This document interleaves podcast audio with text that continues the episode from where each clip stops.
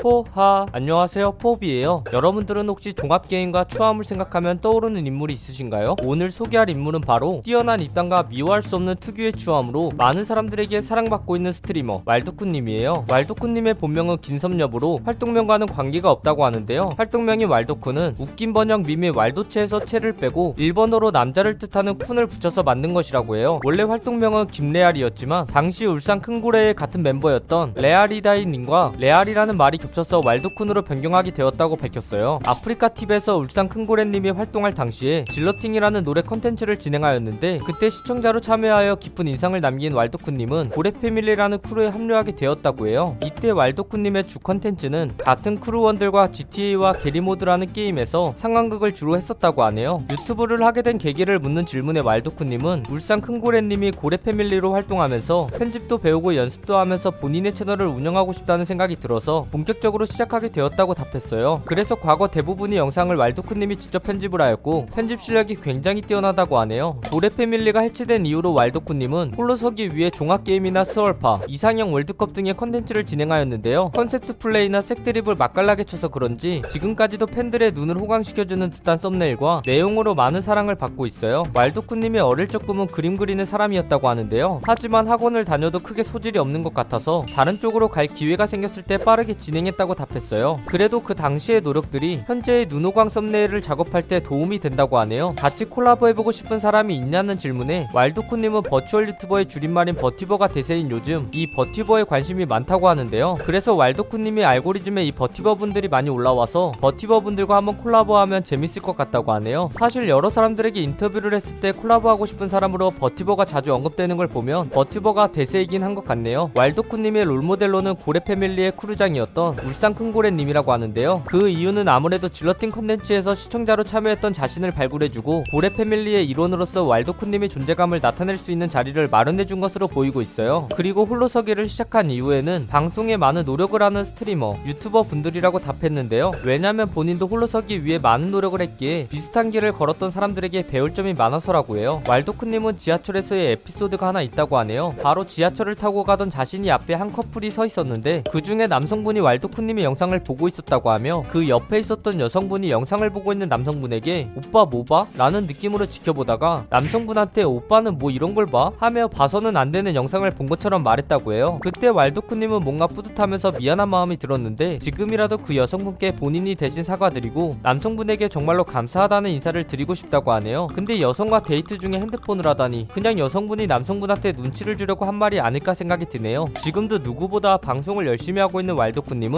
방송이 목표가 가늘고 길게 가는 것이라고 해요. 왜냐하면 생겨난 지 얼마 안 되는 이 유튜버라는 직업에서 짧은 기간에 돈을 엄청나게 벌기도 하고 그러다가 넘어지기도 하는 것을 너무나 많이 봐왔기 때문에 지금에서 더 인기가 많아지면 자신을 싫어하는 사람도 늘어날 테고 그렇다면 지금보다 인기가 떨어지는 것도 버티기 힘들 것 같아서 지금처럼 꾸준히 10년 뒤 그 이상까지 살아남는 것이 왈도쿠님의 방송 목표라고 밝혔어요. 이상형이 어떻게 되시나요? 라는 질문에 왈도쿠님은 외적 내적인 특징보다는 자신을 누나처럼 잘 챙겨주고 따뜻하게 대해주는 연상을 좋아하는 편이라고 해요. 색드립이나 야한 농담을 잘하는 사람이 사실은 성적으로나 정신적으로 성숙하기 때문에 정신연령이 높은 상대방을 만나려 한다는 이야기를 본 적이 있는데요. 왈도쿠님도 그런 게 아닌가 생각이 드네요. 성격 유형 검사인 MBTI에서 왈도쿠님은 INFP 유형이라고 해요. 이 성격 유형인 대표적인 특징은 내향형인 아이답게 혼자만의 시간을 즐긴다. 창의력이 뛰어나고 새로운 아이디어와 정보를 잘 수용한다. 조화롭게 살고자 하며 분쟁을 피하기 위해 철저하다로 적재적소 상황에 맞게 드립과 색 드립을 잘 치고 다른 사람과 닉네임이 겹치는 상황에 분쟁이 일어나기 전에 자진해서 닉네임을 변경해 주었던 왈도쿤님을 보면 꽤 정확한 결과가 나온 것을 볼 수 있어요. 이 성격 유형을 가진 유명인으로는 배우 신혜선님, 한효주님, BJ 감스트님 등이 있어요. 대표적인 호불호 음식인 민트초코와 파인애플 피자를 좋아하시나요? 라는 질문에 민트초코는 영국이 개발한 최최 최악의 음식이다. 라며 반민초파임을 파인애플 피자에 대해서는 파인애플과 피자를 따로따로 먹는 것을 좋아하니 제발 좀 합치지 말아달라. 라는 말과 함께 파인애플 피자 불호파임을 밝혔어요. 이 영상은 영상 주인공분과 직접 인터뷰한 내용을 포함하고 있고 일부분은 인터넷에 기반한 자료들을 정리하여 만든 것이라 사실과 조금은 다른 내용이 있을 수 있습니다. 그 부분 양해 부탁드리고 잘못된 내용이나 TMI에 대하여 추가하실 내용이 있다면 댓글을 달아주시면 감사하겠습니다. 영상이 재밌었다면 구독과 좋아요 꾹 눌러주시고 오늘도 포비 하나로 되시길 바라겠습니다.